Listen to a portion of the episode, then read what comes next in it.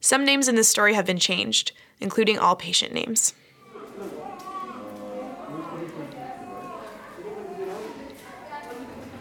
I'm sitting in the closet marked blood and medicine storage. But there's no blood or medicine in here, just me, three desks, two desktop computers, and so many binders. The binders stack up across the wall, each spine marked with the month in big block letters. I grab one December 2014. Inside are plastic sleeves, overflowing with thick patient files. At the top, it reads Mnazi Mmoja Hospital, Zanzibar, the largest public hospital in Zanzibar, an island off the coast of Tanzania. The island is technically a part of the country, but most people here seem to consider it pretty much independent. In the streets, there are posters of both the Tanzanian president and the Zanzibari president side by side. Dr. Tarek, one of the doctors in the maternity ward at Mnazi Mmoja, told me Zanzibar is both it's heaven and hell. It's this island, this tropical holiday island where people come for a lot of money because it's beautiful and people are really nice. At the same time, you have this abysmal injustice of uh, totally preventable deaths.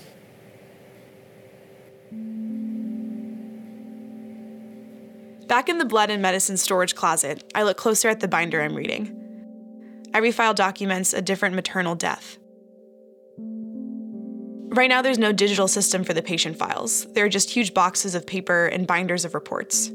It's my job to type them up. All the reports have a summary page with information about the patient and why they died. Name Fatma Abraham. Age 32. Number of children 4. Cause of death asphyxiation. Then, under Contributing causes of death. there were nine things listed, mostly stuff having to do with how her treatment was handled, like what the staff did. This one was Always mark blood transfusions as urgent. Aren't all blood transfusions urgent? Attached to the file is the blood transfusion request sheet, which was clearly sent in, but the order was never filled. It sat waiting in limbo, while Fatma sat waiting for a standard procedure that could have saved her life. At the end of every report, there was a box marked Time at which death was preventable. Every report had a time filled in.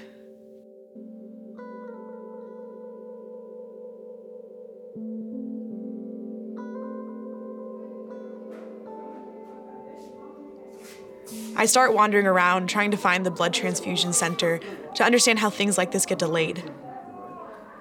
Out in the ward, there are four rooms full of patients.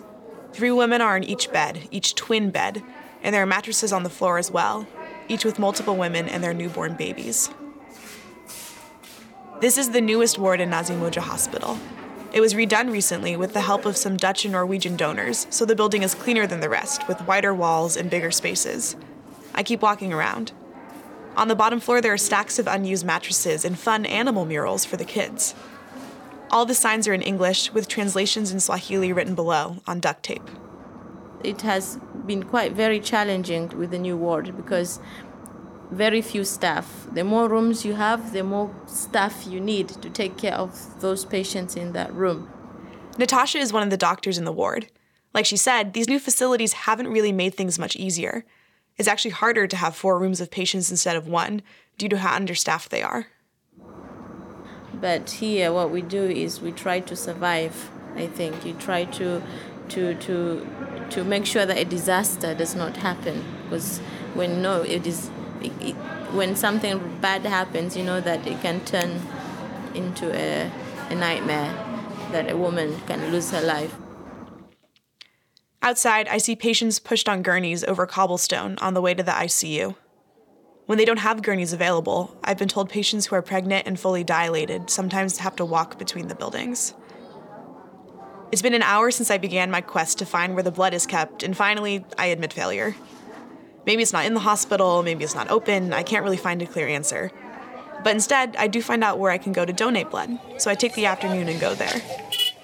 30 minutes on the Dala Dala, the public bus, and 15 minutes of asking people, Damu? Damu? Blood? Blood? Until I finally arrive, more thanks to a stranger's kindness than to my very, very basic knowledge of Swahili. The sign reads in Swahili, Kituo Cha Huduma Za Damu Salama.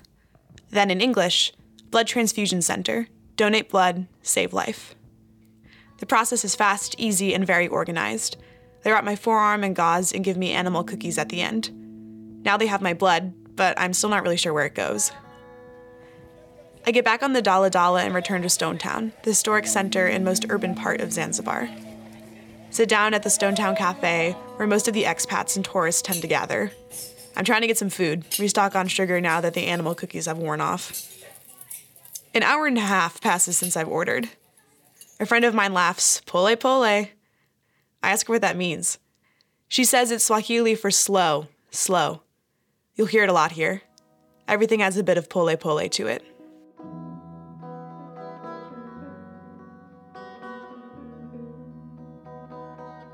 The next day, I'm back in my closet, transcribing another report. Name, Leona Moore. Age, 21. Number of children, 3. My stomach sank. She'd been hooked up to the machine administering medicine for a few hours, but no one realized the machine wasn't turned on. She died at 2:42 p.m. on a Wednesday. On the file died is written in these huge cursive letters, 2 inches long. I imagine the doctor shading them in, slow and methodical, paused in the sudden quiet. The I in died was dotted with a spiral. Under Contributing causes of death, someone had typed, lack of staff, lack of motivation.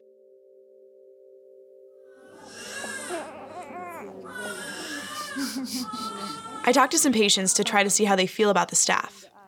I get some translation help from two girls my age who go to the State University of Zanzibar. Together, we step carefully between women on mattresses scattered on the floor. Most women we talk to mention improvements they want in the hospital. She suggests that there is a lack of beds, so the numbers of beds must be increased. A few are just thankful for their healthy babies.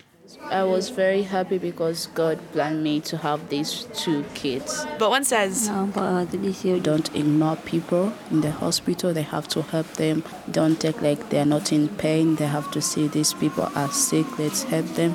she's absolutely right. Doctors should not ignore people. And yet, I have only one staff who's taking care 80 mothers post delivery. So can I go and blame her? Because in reality, one nurses and not less than 80 up to 100 mothers post delivery, she she can't provide quality care. Probably she can't. So she will do, she, she she she does what she's able to do. she's absolutely right. That's the head nurse, Nasra. The lack of nurses is one of the biggest problems with understaffing in the hospital. We talk briefly, but the closet door opens.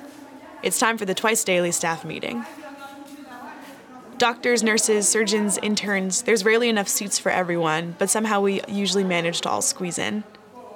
The interns present first, updating everyone on what has happened since they last checked in. C sections, near misses, successful births. The hospital has 30 to 50 births a day, so there are always updates.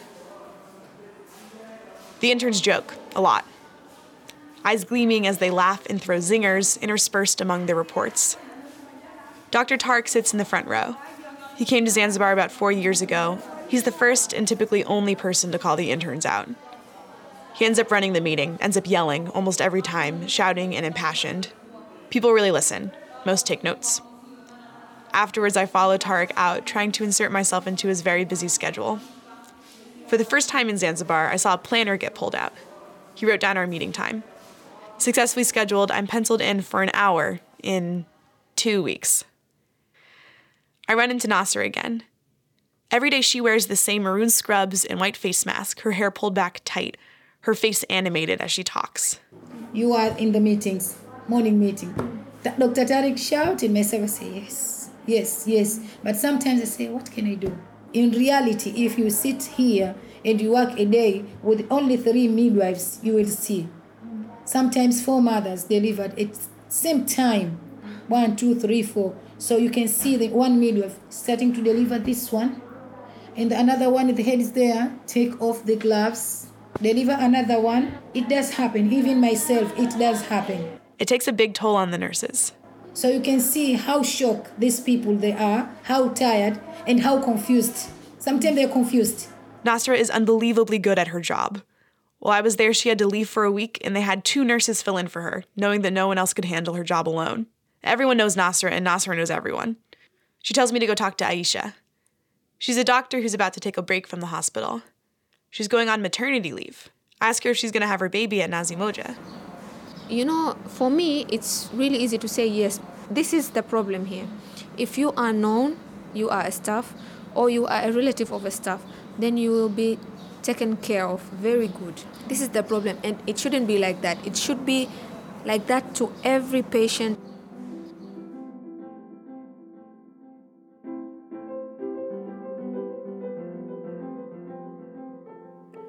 Two weeks later, it's my meeting with Dr. Tarek. He's punctual.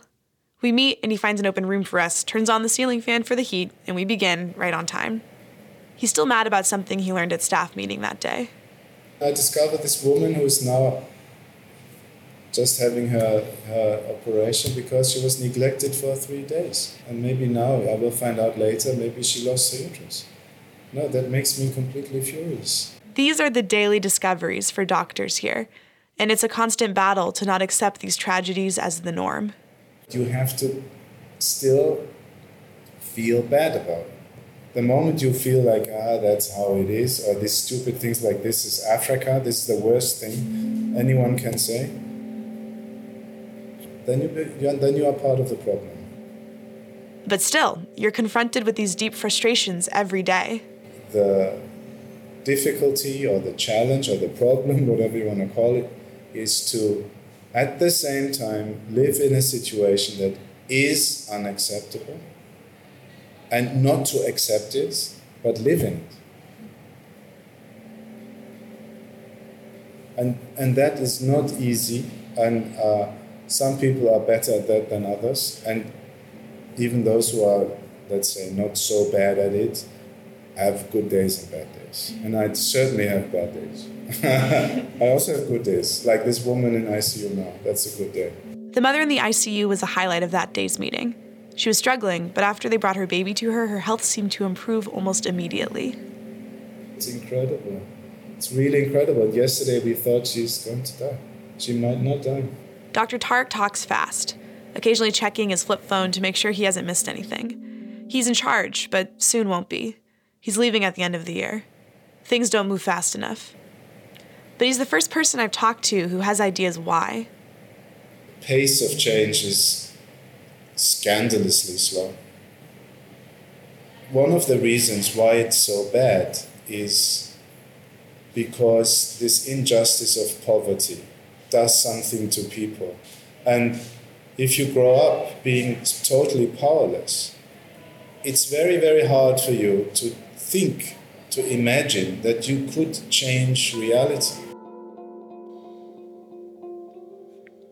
You must believe that you can hold power to believe you can change anything. And that sense of powerlessness is not something that can be fixed quickly or easily.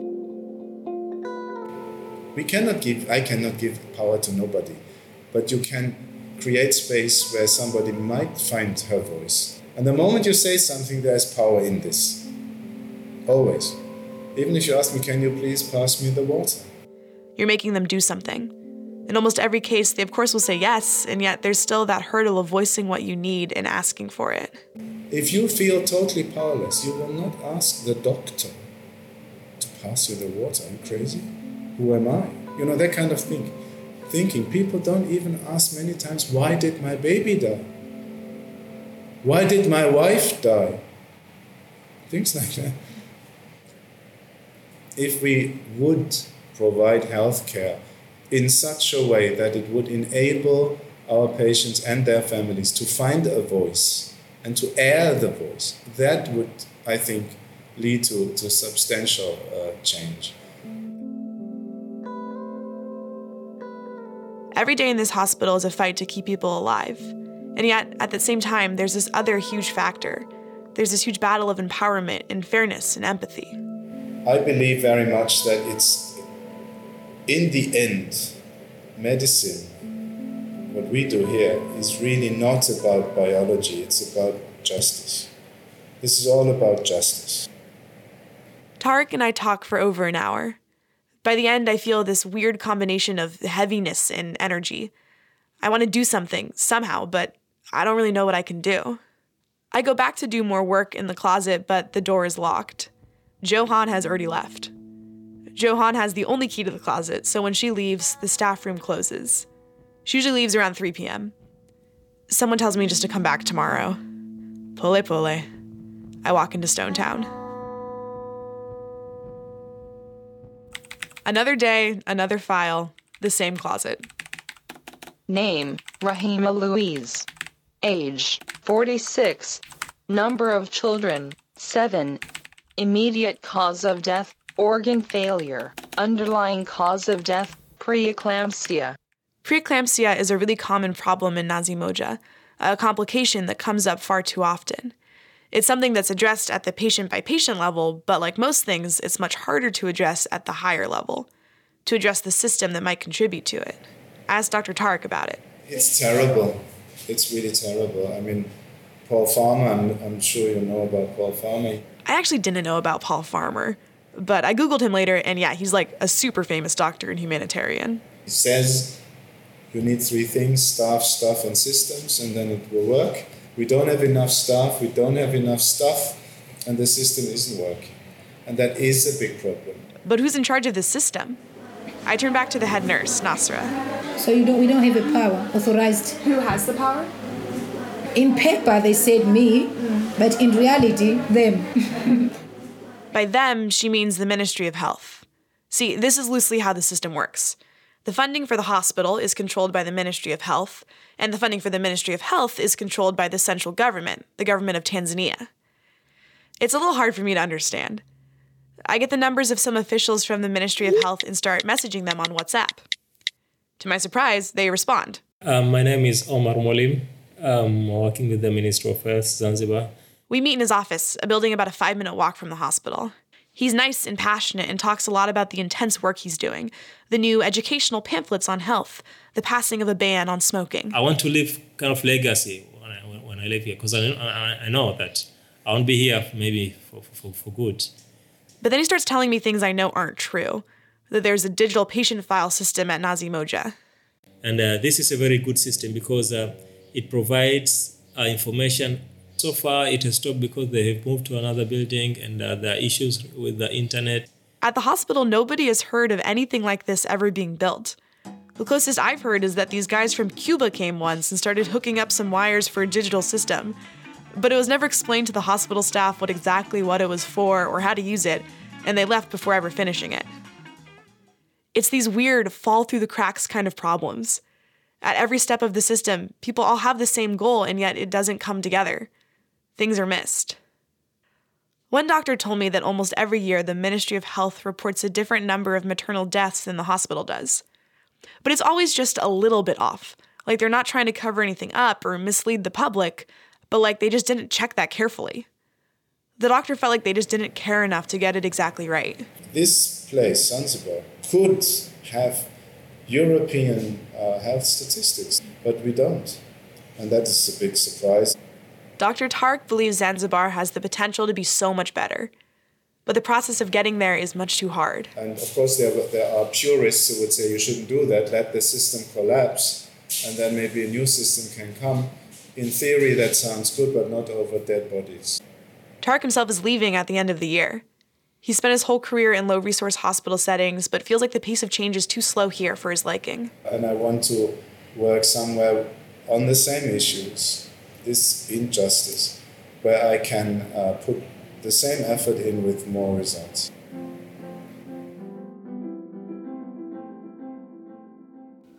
On my last day, I say goodbye to everyone I know, and I feel this sense of heaviness. It sucks. I know more about what the problems are, but really have only learned that any solutions will be just as complicated. There's a playground outside the hospital that doubles as a waiting area. When I walk through it for the last time, this heaviness I feel is lightened for a moment by the sounds of kids making use of the playground.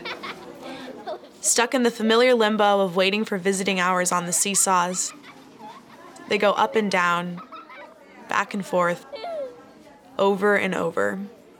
Pole pole.